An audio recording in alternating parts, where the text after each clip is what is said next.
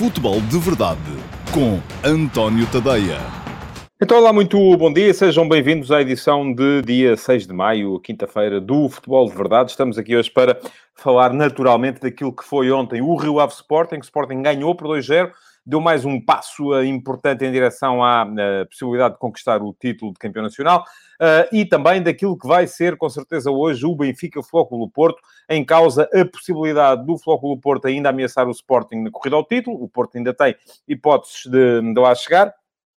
Mas também a possibilidade do Benfica ameaçar o segundo lugar, que o Porto também tem de defender daqui até ao final do campeonato, e o segundo lugar dá uh, qualificação direta para a fase de grupos da Liga dos Campeões, portanto é mais até do que a presença, uh, mais até do que a segunda posição, porque, enfim, o segundo é sempre o primeiro dos, dos últimos. e estou aqui a olhar para a pergunta do João Correia, que me pergunta se financeiramente há algum prémio para ser campeão nacional? Eu creio que não, eh, João, mas tem muito a ver com o seguinte: é que não, há, não há marketing centralizado na Liga Portuguesa. Isto é, a partir do momento em que a Liga tiver a possibilidade de receber as receitas, por exemplo, da televisão, poderá redistribuí-las, como faz a UEFA com a Liga dos Campeões, por exemplo um, ou como faz a Premier League, ou como faz, ou fazem todas as ligas que centralizam as receitas televisivas. Em Portugal não há marketing centralizado, portanto não há receita para distribuir, uh, portanto não há, uh, com certeza, um prémio que se veja, pelo menos, uh, para isso. Bom, um, vou falar-vos também, ainda que de forma mais ao de leve, daquilo que foi ontem o, uh, o jogo entre o, o, Chelsea e o Real Madrid, porque não o vi. Estive a ver o Sporting com o Braga Passo Ferreira e depois o Rio Ave Sporting, por razões naturalmente profissionais. Uh, e uh, também muito ao de leve daquilo que podem vir a ser hoje as meias finais da Liga Europa, com o Manchester United já em velocidade de cruzeiro a caminho da final e Villarreal e Arsenal a lutarem por uma segunda vaga que parece ainda estar em aberto para, para os dois. Bom, vamos a isso então. Começando pelo, uh, pelo jogo de ontem, uh, o Rio Ave Sporting, era um jogo muito, muito importante para o Sporting. Era o último jogo que o Sporting fazia fora de Lisboa nesta liga, porque daqui até ao final do campeonato vai jogar duas vezes em casa com o Boa Vista e o Marítimo, uh, e vai jogar uma vez fora, mas no Estádio da Luz, que é em Lisboa também, com o Benfica, porque quando havia 12 pontos em disputa, Uh, enfim, o Sporting ainda tinha direito a errar pelo menos uma vez, podia perder um jogo e empatar outro uh, em quatro, enfim, era, tinha ainda assim a obrigatoriedade de ganhar uh, metade dos jogos que tinha aí até final. Neste momento isso já não acontece, porque já ganhou um, portanto está neste momento a uma vitória e um empate de, de, ser campeão, eventualmente até menos, consoante aquilo que o Fogo do Porto fizer hoje, e porque o Sporting, depois de um período mais uh, teve ali uma fase em que uh, uh, pareceu um pouco mais trôpego, em que pareceu ceder à pressão, ao medo cénico de poder eventualmente chegar ao título, conseguiu algumas vitórias mais sofridas, e incluindo até a última em casa contra o Nacional, um, em, em, que o Sporting ganhou por 2-0, mas ganhou com com uh, golos já muito, muito perto do, do final. Portanto, uh, pergunta-me o Augusto Cabrita, que ouviu ontem dizer pela primeira vez que o Sporting receberia substancialmente menos dinheiro do que Porto e Benfica pela entrada nas Champions. Eu creio que sim, que é verdade, e é verdade porque tem a ver com o ranking. Uh, os clubes recebem de acordo, uh, vão, aquilo vai por camadas, de acordo com a posição que ocupam no ranking da UEFA. E o Sporting, precisamente por ter um ranking menor, uh, um ranking pior, acaba por receber menos. Mas não é assim tão, tão menos quanto isso. Uh, o Sporting deu uma boa resposta uh, no, no jogo de ontem contra o Rio Ave. A equipa entrou muito forte. Entrou forte no jogo. O Ruben Amorim voltou uh, ao esquema, voltou a utilizar o, o, esquema mais habitual, o 3-4-3, com Pedro Gonçalves na meia-direita, Nuno Santos aberto na esquerda, Paulinha ponta de lança. Regressou também o João Mário para a zona de meio campo, tal como eu tinha aqui antevisto uh, no, uh, no. Está toda a gente a falar-me de arbitragem e eu estou a desconcentrar-me. Eu vou falar da arbitragem, tenham paciência. Aliás, vou falar bastante até da arbitragem hoje. Uh, portanto, já lá vamos, está bem? agora estou a tentar falar um bocadinho de futebol, se não se importarem. Estava a dizer que regressou, tal como eu tinha antevisto, o João Mário Uh, para, porque era um jogo em que o Sporting precisava, com certeza, de ter mais bola no pé, menos espaço, enfim, já estava à espera que assim fosse. mais capacidade para queimar linhas em posse, com Bragança mais circulação de bola, circulação de bola mais rápida. Uh, o jogo pedia coisas diferentes e por isso mesmo uh, uh, acaba o, acabou o, o Ruben Amorim por dar uma resposta diferente. Do outro lado, um Rio Ave em 4-2-3-1, no 4-2-3-1 habitual, mas era um 4-2-3-1 em que os homens do núcleo central do meio campo não tinham, os dois médios não estavam a par. só de ver, logo por aí, porque entre o Filipe Augusto e o Google, o Filipe Augusto muitas vezes baixava, ou quando a equipa defendia, baixava para fazer terceiro central, uh, o Guga ficava e o Francisco Geraldes uh, avançava para perto dos avançados. Portanto, eram quase um meio campo que, em vez de se dispor à largura, dispunha-se no comprimento. Um, ou na profundidade, se quiserem chamar-lhe assim. E isto acabou por ser, do meu ponto de vista, decisivo uh, para a forma como o jogo começou. O Sporting intenso, a fazer um bom pressing na primeira e na segunda fase da organização do, do Rio Ave, um, a conseguir impedir o adversário de sair e depois a ser capaz de uh, meter dois argumentos decisivos no seu jogo. Por um lado, largura. Sporting sempre com muita facilidade para explorar a largura, tanta quanto o Rio Ave tinha dificuldade para uh, a controlar. Isto tem muito a ver com o posicionamento do meio campo. Porque o tal meio campo, uma coisa é ter os dois médios a par. Eles vão, podem bascular Uh, uh, e ir sempre para o lado da bola. Quando os dois médios, um deles baixa, o outro fica sozinho, não tem a mesma capacidade eh, para, para bascular, para ir para o lado da bola. Até pode ir para o lado da bola, mas basta a equipa adversária conseguir fazer a circulação de bola para o outro lado com alguma eficácia e rapidez, foi o que o Sporting fez, para uh, conseguir uh, uh, explorar melhor o espaço nas costas dos extremos, do, do Fábio Coentrão e do Gelson Dalla. Um, isto fez com que o Sporting conseguisse sempre encontrar espaço na largura, já o disse, fez com que o Sporting encontrasse sempre espaço também, sobretudo nas faixas laterais, nas costas dos dois extremos do, do, do Rio Ave, que não baixavam com a, a, a uh, à partida necessária, e portanto o Sporting nos primeiros 20 minutos foi muito mais forte do que o Rio Ave. Uh, meteu duas bolas no posto, criou mais uma situação de gol, podia e devia estar em vantagem durante esse início de, de, partida, e o Rio Ave conseguiu equilibrar o jogo a partir dos 20, 25 minutos, uh, foi quando a intensidade da equipa do Sporting naturalmente baixou. Já disse isto aqui muitas vezes, vocês podem até depois vir dizer, ah, mas eles são profissionais, são grandes atletas, têm mais é que aguentar 45 minutos. Certo, eles aguentam, todas as equipas aguentam 45 minutos. A questão é que é normal que a partir dos 20, 25 minutos a intensidade baixe, porque a, a frescura física, mental, já não é a mesma. Uh, portanto, um, o, o, Rio Ave aguentou aquele primeiro embate, ainda assim, acabou por sofrer o golo já perto da, da, da meia hora, aos 34 minutos, uh, numa grande penalidade da qual eu já vou falar a seguir. Um, convertida, o Rio Ave rematou pela primeira vez aos 41 minutos. Foi a primeira vez que o Rio Ave rematou a baliza do, do, do, do Sporting, uh, na altura pelo uh, Júnior Brandão. Um, mas uh, pareceu muito pouco aquilo que mostrou o Rio Ave, uh, sobretudo nesta primeira parte. Na segunda parte, tentou o Miguel Cardoso mudar as coisas, um, trocou o uh, Pedro Augusto pelo Carlos Mané. O Carlos Mané entrou bem, mais bola, mais velocidade. O Fábio Coentrão baixou de extremo direito para o lateral esquerdo. e isto acabou por mostrar um Rio Ave que procurava esticar mais o jogo, meter mais velocidade, meter mais arrancadas para conseguir surpreender o Sporting. O Sporting aí uh, conseguiu uh, segurar-se bem. Uh, e, uh, além disso, respondeu também muito bem o Ruben Amorim. Primeiro com, uh, eu há bocado disse Pedro Augusto, era Pedro Amaral, peço desculpa, o lateral esquerdo do, do Rio Ave. primeiro com a troca do Nuno Santos pelo Mateus Nunes.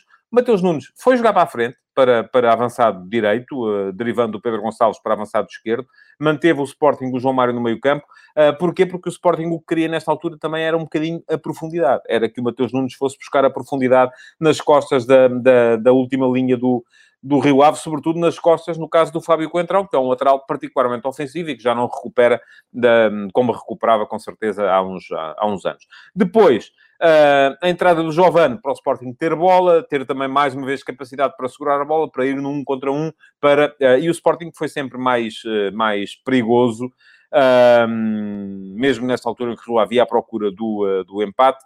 Acabou o Sporting por chegar ao 2 a 0 na sequência de um lançamento largo, precisamente um mau alívio da defesa do Rio Ave. Paulinho bem a recuperar e a rematar um, para, para o fundo das redes. Uh, esteve sempre mais perto, ainda assim, até final, o Sporting do 3 a 0 do que o Rio Ave do 2 a 1. Portanto, vitória, do meu ponto de vista, justa da equipa do Sporting em, em Vila do Conde. Um, e o Rio Ave em dificuldades. Uh, vai ter dificuldades. Já o tinha antevisto aqui na semana passada. O Paulo Neves diz que o Rio Ave se vai safar. O Rio Ave mostrou pouco ontem, do meu ponto de vista. Mostrou muito pouco. Uh, é verdade que apanhou um bom Sporting pela frente. Uh, mas uh, o, o Apocalipse Forever quer que, eu, quer que eu lhe diga o que penso sobre os chicos partidos de Sporting e Porto para ter os treinadores no banco. Já disse várias vezes. Já disse tanta coisa sobre isso. Não vou voltar ao tema, peço desculpa. Um, e, bom, uh, estava a dizer que uh, bom, ia falar-vos agora das contas do campeonato. Um, enfim, em termos individuais, pede-me o António Ferreira que lhe fale do João Pereira, sólido, pareceu-me que, que, cumpriu. Em termos individuais, acho que foi um excelente jogo do João Palhinha, uh, acho que foi um uh, bom jogo do, uh, do Paulinho, e mais uma vez, um bom jogo da linha defensiva do Sporting. Pedro Gonçalves parece estar a crescer um bocadinho, João Pereira entrou bem na equipa, Nuno Mendes, mais uma vez, muito melhor a primeira parte do que uh, a segunda. O Luís Bragança diz que o primo Daniel é uma máquina. Pronto, Bragança é primo do Daniel Bragança, já percebi. Não sei se é este primo é, entre aspas, a brincar ou se é mesmo a sério. Uh, mas, uh, enfim, não foi um dos destaques na equipa do Sporting ontem, embora tenha entrado também na ponta final e ainda até, inclusive, teve, teve podia ter feito um, um, um golo. na equipa do, do Rio Ave, bem o Carlos Mané, depois de, de entrar, Uh, mas francamente, bem, o guarda-redes também, o Kierzek. Eu já tinha dito aqui, o Rio Ave tem um calendário muito complicado nesta ponta final. Tinha dois jogos em casa que eram precisamente contra Sporting e Porto. São dois jogos complicados, muito complicados. E depois tinha três jogos fora. Agora uh, tem ainda a sobrar uh, um jogo em casa com o Porto e dois jogos fora de casa. Portanto, vai ser difícil a vida para o Rio Ave daqui até, daqui até final. Enfim, o Boa Vista também não está, com certeza, em muito melhores condições uh, Farense também, uh, o, uh, o Nacional está ainda pior, mas vai ser, vão ser umas contas complicadas lá embaixo. Nas contas de cima, bom, o Sporting deu um passo, do meu ponto de vista, praticamente decisivo em direção à conquista do título. Daqui até a final, o Sporting tem três jogos. Boa Vista em casa, Benfica fora, Marítimo em casa. Destes três jogos, o Sporting sabe que precisa de fazer quatro pontos. Isto é, tem que ganhar um e empatar outro. Até podem ser os dois jogos em casa e pode dar só luxo de perder com o Benfica na luz. Embora com certeza não queira o Sporting perder esse jogo, porque quererá chegar ao fim da Liga invicto e já vão 31 jornadas de invencibilidade. Mas, se o Porto, até o Sporting jogar a próxima vez, o Sporting vai jogar com o Boa Vista na próxima terça-feira, o Porto joga duas vezes. Joga hoje com o Benfica fora e joga na segunda com o Farense em casa. Perdão. Se o Porto uh, fizer os seis pontos nestes dois jogos, o Sporting sabe que vai para o jogo do Boa Vista e não pode, uh, desde logo, celebrar a conquista do título. Convém ganhar, mas não pode celebrar a conquista do título. Se o Porto, nestes dois jogos, fizer quatro pontos, o Sporting sabe que ganhando ao Boa Vista na próxima terça-feira, é campeão, matematicamente. Se o Porto fizer três pontos, ou dois, uh, o Sporting sabe que vai jogar com o Boa Vista e, empatando com o Boa Vista, imediatamente assegura a conquista matemática do título. Portanto, aquilo de que está a falar é da possibilidade do Sporting ser campeão já na próxima terça-feira. Pode não acontecer. Enfim, o Porto vai ter hoje um, um desafio particularmente difícil, fora com o Benfica, uh, e pode... Uh ganhar, perder, empatar, pode acontecer tudo. Já vou falar desse jogo, até porque ali está em causa também, além da possibilidade do Porto ainda apertar o Sporting na corrida ao título, um, está também a possibilidade de o Benfica apertar o Porto na corrida ao segundo lugar, que é muito, muito importante porque dá acesso direto à Liga dos Campeões. Ora, eu hoje de manhã escrevi precisamente sobre aquilo que espera o Sporting uh, na, na jornada. Uh, ou, ou, no que resta de, de, de campeonato e no futuro mais próximo, porque ontem achei curioso uh, o, uh, o Ruben Amorim vir falar da questão do Sporting ter assegurado desde já a Liga dos Campeões e isso foi uma espécie de alívio. Ora bem, eu há muitos anos que penso isso. O Sporting perdeu, em, foi campeão em 2000 e em 2002 e perdeu uma oportunidade de ouro para um, montar uma equipa, um clube ganhador nos anos que se seguiam, tendo revelado jogadores extraordinários, de que Ronaldo foi o primeiro exemplo. Uh, se formos a ver, eu publiquei a lista de internacionais uh, que passaram pelo Sporting desde 2002 até hoje, que nunca foram campeões no clube. Ela passa por Ronaldo, por Nani, por João Motinho, por Rui Patrício, por William Carvalho, enfim, há uma série uh, de jogadores que nunca foram campeões, precisamente porque, do meu ponto de vista, o projeto Sporting esteve sempre muito mais virado para a rentabilização financeira, seja a venda de jogadores, estejam-se vendas de jogadores, seja a qualificação para a Liga dos Campeões, que enfim eu percebo que seja um alívio do ponto de vista das contas, mas não é, nunca pode ser, num clube que quer ser grande, nunca pode ser um objetivo em si. O objetivo tem que ser a glória das vitórias uh, desportivas. Um, e por isso mesmo eu perguntei, so, o, o, texto está no antoniotadeia.com, e na sondagem de Instagram de hoje, quem não me segue ainda pode lá dar um salto, António Ponto Tadeia. Eh, na sondagem de hoje, a pergunta é o que é que é mais importante para o Sporting? Os milhões da Champions ou a glória no campeonato? Neste momento, Uh, estamos com uh, 160 votos, portanto, votação normal. Um, diz o Zé Pedro Malheiro que o Sporting apanhou o Porto de Mourinho e por aí afora. Pois, mas também anteriormente tinham apanhado outras equipas. Há sempre boas equipas no campeonato, ninguém passeia. Mas uma equipa que revela os jogadores de que eu falei tem que ganhar campeonatos de vez em quando. E não ganhou porque... Eu lembro-me sempre desta frase. Houve uma frase aqui há tempos que, uh, uh, em que perguntavam a, a, responsáveis do Sporting, inclusive, se achavam que era mais importante conseguir o segundo lugar e o apuramento direto para a Liga dos Campeões ou, por exemplo, ganhar a Taça de Portugal. E a resposta era sempre segundo lugar em Liga dos Campeões. Eu acho que é precisamente ao contrário. Um troféu é sempre um troféu. Mas, enfim, sou eu a pensar. Uh, e a verdade é que a forma de pensar do Sporting uh, nestes últimos anos não, não, não, conduziu a grandes vitórias. Um, a vitória tem que ser, de facto, ganhar um campeonato, uma taça e por aí afora. Uh, e a dizer que neste momento, com 160 votantes, temos 81% de vocês acham que o importante é ganhar a glória no campeonato uh, e uh, depois há apenas 19% que acham que o importante, ainda assim acho que 19% é extraordinário. Como é que há 19% de pessoas que, uh, entre ser campeão e assegurar a Liga dos Campeões, acham que o importante é assegurar a Liga dos Campeões? Bom. Queriam que eu falasse de arbitragem e eu vou falar, mas, um, enfim, vou, vou referir-me, acho que o, o jogo de ontem tem um lance que pode ser discutível, que é o lance da grande penalidade que dá 1 a 0 ao Sporting. Uh, e eu, uh, volto a dizer, acho que tenho bom senso, tenho a certeza que tenho a idoneidade e seriedade e fico um bocado banzado, mais uma vez, hoje fiquei banzado, uh, porque como, quando não sou uh, grande especialista de arbitragem, vou ler aquilo que dizem os especialistas. E mais uma vez aconteceu uma coisa que eu, enfim, não me lembro de ver em muitos anos de carreira, mas que já não é a primeira vez que vejo este ano. Que é, os árbitros de um jornal, no caso de um jogo, são unânimes a dizer que uh, não é penalti, e os árbitros dos outros dois jornais, no caso a Bola e o Record, são unânimes a dizer que é penalti. Eu acho que isto descredibiliza a arbitragem de uma forma absolutamente uh, ah, um, extraordinária. Eu vou-vos dizer o que é que eu acho do lance. E aquilo, aqueles que me seguem há mais tempo sabem que eu tenho uma opinião que é radical acerca das faltas de mão. Se fosse eu a decidir, na maior parte das vezes não era. Porquê? O que é que eu acho que deve ser falta para ser penalti? Eu, se fosse eu, António Tadei, em vez do uh, International uh, Board, a decidir, acho que para ser falta de mão, deveria ser obrigatório haver uma mudança de trajetória do braço ou uma movimentação do braço em direção à bola depois da última mudança de trajetória da bola.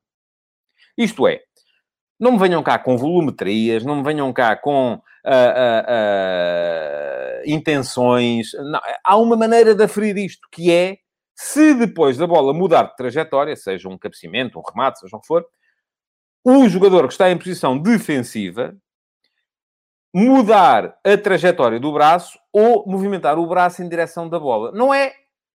Não tem a ver com a, é com a distância que a bola está. Tem a ver com a última vez que a bola mudou de trajetória. Ora, aplicando esta regra, se isto fosse regra, que não é, isto é a minha regra, se isto fosse regra, não era penalti. Acontece que a regra não é esta. E o que a regra diz é que não interessa se o jogador está perto ou longe, não interessa se houve ou não intencionalidade, interessa se houve ganho de volumetria. E houve ganho de volumetria. Portanto, eu acho que o penalti é bem assinalado. Agora, se fosse eu a decidir, se fosse eu, não é a decidir, é assim, se fosse eu a decidir com base nesta lei, dava penalti, como é evidente. Se fosse eu a decidir como é que era a lei, neste lance e noutros, a favor e contra outras equipas, não era falta. O Paulo Neves diz-me sempre que tocasse no braço, mal era penalti e acabava ao chinfrim, acho mal. Porque aí íamos ter uma verdadeira caça ao penalti com os jogadores a, a, a chutarem contra os braços dos, uh, dos uh, adversários. O Luís Souza diz que a bola é chutada a meio metro do braço, o braço que não está alto a lei não diz que ele... Tem... Enfim, a lei diz que se o braço estiver acima do ombro, é falta, e diz que se o, se o braço estiver afastado do corpo, é falta. Portanto, temos aqui uma das duas situações. Ora, uh, o que é que eu acho no meio disto tudo? Acho que um, o João Franco fala-me da mão do Fedal na jogada. Não há mão do Fedal na jogada. A bola bate no ombro. Portanto, esqueça, não vá por aí. Um, o que eu acho no meio disto tudo, o, o, Jorge Almeida diz: sei que na sua opinião e na minha não deveria ser penalti, mas nas, nas leis em vigor tinha de ser assinalada. Exatamente, Jorge. É mesmo isso. É mesmo isso. O que eu acho no meio disto tudo é que uh, os. Uh, enfim, eu não vou agora aqui culpar. Eu já trabalhei, já fui diretor adjunto do jornal O Jogo. Já fui diretor adjunto do jornal Record e nem no, nunca trabalhei na bola, mas nem no nem no outro nunca condicionei ou assisti a alguém a condicionar os árbitros, os especialistas em arbitragem que manifestam as suas opiniões sobre os lances. Agora, que isto é ridículo, é, desculpem lá. Que isto presta um mau serviço à arbitragem, presta, desculpem lá. Uh, porque eu já vi. Eu não sei se as pessoas estão ali e se querem uh, uh, agradar à, à audiência, porque, enfim, eu não, volto a dizer, já trabalhei lá e, portanto, não, não, não, eu nunca assisti e, fui, e, e não fui diretor, mas fui diretor adjunto tanto num como no outro. Uh, e aquilo que, que, que, portanto, não, não sei se agora acontece, porque isto também é esta coisa de. Um, aquilo que as pessoas depois têm a legitimidade para pensar é que os árbitros do jogo estão sempre a favor do Porto e os árbitros do Record e da bola estão sempre a favor do Sporting e do Benfica. E cabe, neste caso, a, uh, e o que isto vem criar? Isto vem servir precisamente a narrativa das direções de propaganda dos clubes, que depois se servem, diz a Carla Sofia, é como o penalti do Ferro no Dragão, o jogador estava de costas. Olha, é um bom exemplo. No uh, uh, Futebol Clube Porto Benfica da época passada, o Ferro estava de costas, portanto, não tem nenhuma intencionalidade, porque não vê sequer a bola. E hoje é curioso que, em alguns dos árbitros que dizem que não é uh, penalti, uh, o argumento usado é que ele nem viu a bola. Então, mas o ano passado, quando foi o lance do Ferro, o Ferro estava de costas e as mesmas pessoas disseram que era, porque ganhava volumetria. Eu acho que isto é muito mau, porque isto vem servir a direção de propaganda dos clubes. Dos três clubes, não é só um. Eu aqui não estou nem a favor nem contra ninguém. Acho que são todos iguais. Acho que são todos iguais. Os clubes querem todos a mesma coisa, que é condicionar a seu próprio favor. Como é que isto se resolve? Ora, não está nas mãos, naturalmente. Uh, Pergunta-me o Paulo Neves, no meu tempo havia Tribunal de Arbitragem nos jornais. Havia, Paulo, eu não sou assim tão velho. o Tribunal do Jogo é uma coisa que já tem 15 anos mais, acho eu, até eventualmente eu estive no jogo entre 2009 e 2011. Um, portanto, uh, uh, não, não, não, não, vamos, não vamos por aí. Uh, não sou assim tão, tão, tão velho, nem estou aqui já a largar carunhos, não, não, não é por aí. mas ia dizer, não está nas mãos, naturalmente, das instâncias desportivas impedir os jornais e as televisões, seja o que for, de capitalizar a audiência criando este tipo de situações, de lance de análise de arbitragem. Portanto, não pode vir a Federação Portuguesa de Futebol agora de repente dizer assim Jornal do Jogo, Jornal Record, Jornal A Bola estão proibidos de se referir aos lances de arbitragem. Isto é um bocadinho como a história do VAR. Toda a gente dizia, ai, temos que aceitar o erro. Mas nós, em casa, víamos aquilo que os árbitros não viam. Portanto, aquilo que as instâncias desportivas estavam a fazer era ignorar a realidade. Ora, neste caso, é um bocadinho isto que diz o Pedro Madureira. Neste caso, eu até, o Pedro Madureira diz, é cada vez mais importante os árbitros irem à conferência de imprensa explicar os lances decisivos. Eu nem vou pelos árbitros. O que eu acho é que um, o, o, o, o Conselho de Arbitragem da Federação Portuguesa de Futebol tem neste momento, ou devia fazê-lo, não tem a obrigatoriedade, como é evidente, devia neste momento vir decretar aquilo que é a verdade. Porque senão aquilo que vamos assistir é que vamos continuar a ter este tipo de situações, em que uns puxam para um lado, outros puxam para o outro, as direções de propaganda puxam para o lado que lhes convém e cada vez menos, cada um de nós acredita menos naquilo que é a arbitragem.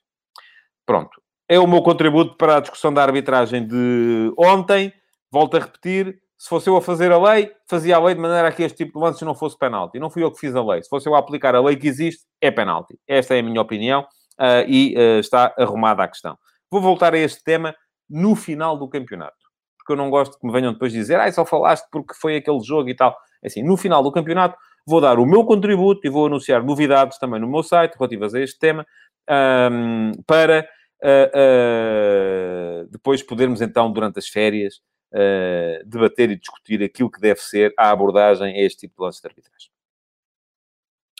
O Miguel Raposo pergunta-me: não deveriam ser as nomeações dos árbitros justificadas? Ó oh, Miguel, eu suponho que a justificação é só uma. Achamos que é o melhor para este jogo. Diz o Xavier Godinho, acho que falta aos árbitros porem-se no lugar dos jogadores, o que fariam naquele lance ao julgar os lances e não se seguirem estritamente apenas pelas leis de arbitragem. Não, mas eles têm que seguir pela lei, Xavier. É o que eles estão lá para fazer, é isso, é seguirem-se pelas leis.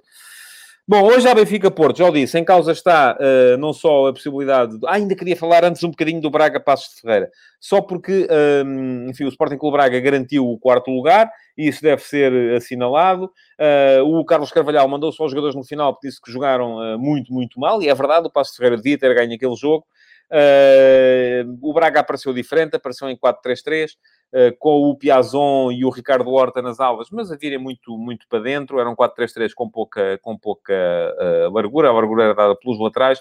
Três médios, Castro, Fran André Horta. Acho que faz muita falta esta equipa do Braga, o Almusrati. Um, e eu não sei se os jogadores, uns fazem o ramadão de uma maneira, outros fazem de outra, se uns reagem de uma maneira, outros reagem de outra, mas eu tenho visto jogadores muçulmanos, alegadamente em Ramadão também, a continuarem a render, enquanto o Al-Musrati não, não, não tem, de facto, rendido nesta, nesta ponta final de, de campeonato. Mas pronto, Braga é quarto, um, está de parabéns na mesma, vai uh, ter uh, uh, entrada direta na fase de grupos da Liga Europa, e isso é, é importante para em termos de planificação da época, mas é isto que diz o António Ferreira, o Braga está numa trajetória descendente ultimamente, uh, entrou em trajetória descendente e convém. Um, aliás, a mesma coisa vai aplicar-se ao Sporting, que para o ano vai ter Liga dos Campeões.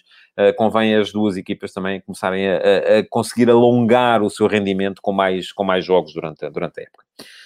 Benfica-Porto de hoje.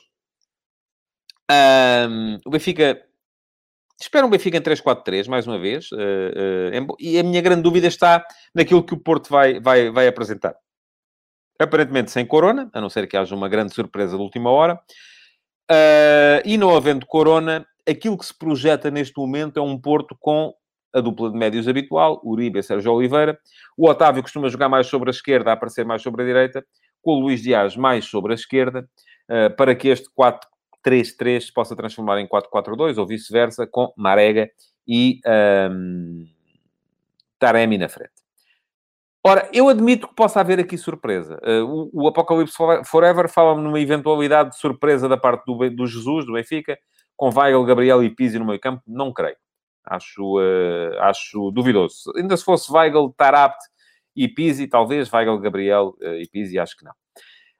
Mas estava a dizer, eu tenho algumas dúvidas que o Sérgio Conceição vai fazer isto. Acredito mais, enfim, não sei se entra o Tony Martínez. É uma possibilidade, tem respondido sempre bem nos últimos, nos últimos jogos. Mas acredito muito mais na possibilidade de entrar no 11 o Gruites. E entrando o Gruites, o Porto aproximar-se mais do 4-3-3. A entrada do Gruites podia ser até em sacrifício do Luís Dias ou até eventualmente em sacrifício do, um, do Marega. Uh, mas, enfim, vamos ver. Uh, acho que o Porto...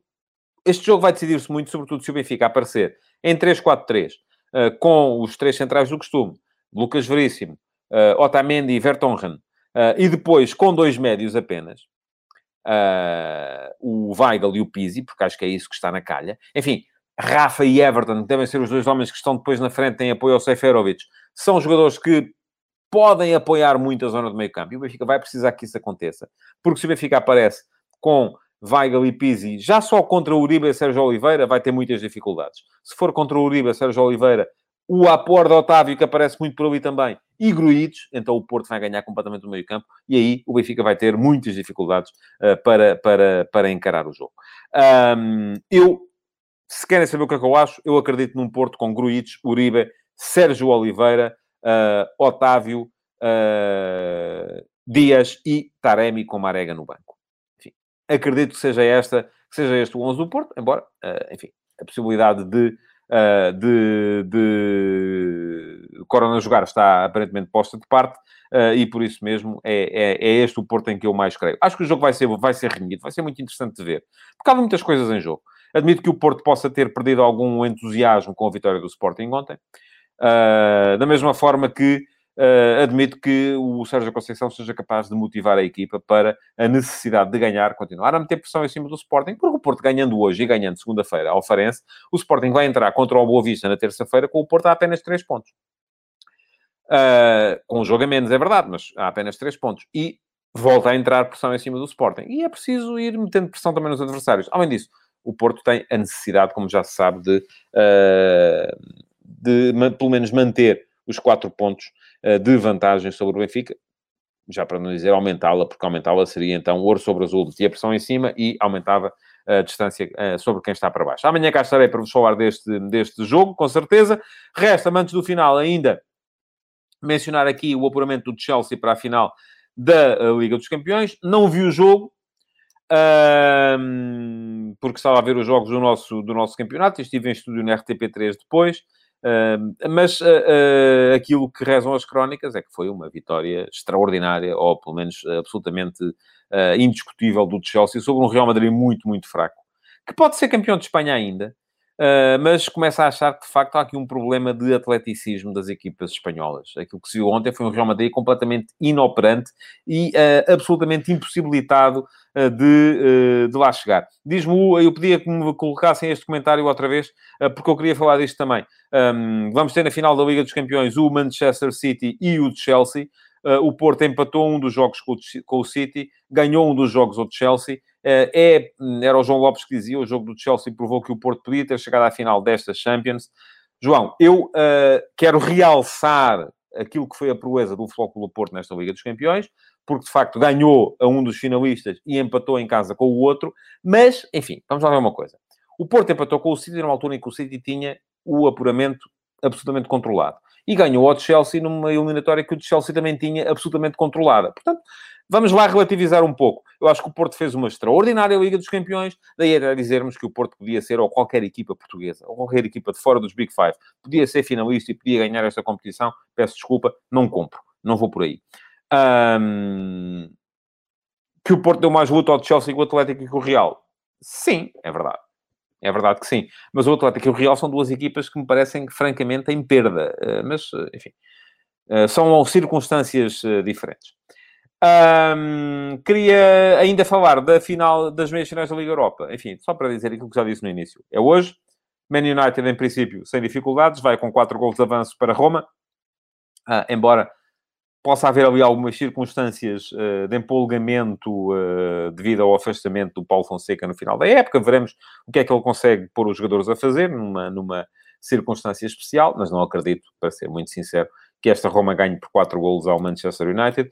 Uh, no outro jogo, um Arsenal-Villarreal, um Arsenal que está muito mal, é verdade, está muito mal na Liga, mas uh, as equipas espanholas estão muito mal na Europa. Vamos ver se o Villarreal, depois de ter dado um bocadinho de avanço na segunda parte do jogo da primeira mão, consegue manter a vantagem de um gol que leva para, para, para Londres. Amanhã cá estarei para vos falar disto tudo, do Benfica Porto, dos jogos da Liga Europa, um, e para antecipar já, com certeza, uh, aquilo que vai ser a jornada que aí vem, porque isto agora é non-stop, uh, sessões contínuas até ao final da época. Para já, é lembrar-vos que podem dar um salto ao meu Instagram, António Tadeia, para votar na sondagem de hoje. Mantém-se o resultado, 81-19. 81% acham que para o Sporting é mais importante a glória no campeonato do que os milhões da Champions. 19% acham que o mais importante são os milhões da Champions.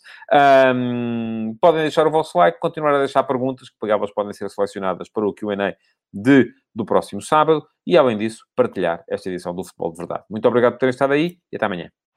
Futebol de Verdade, em direto de segunda a sexta-feira, às 12h30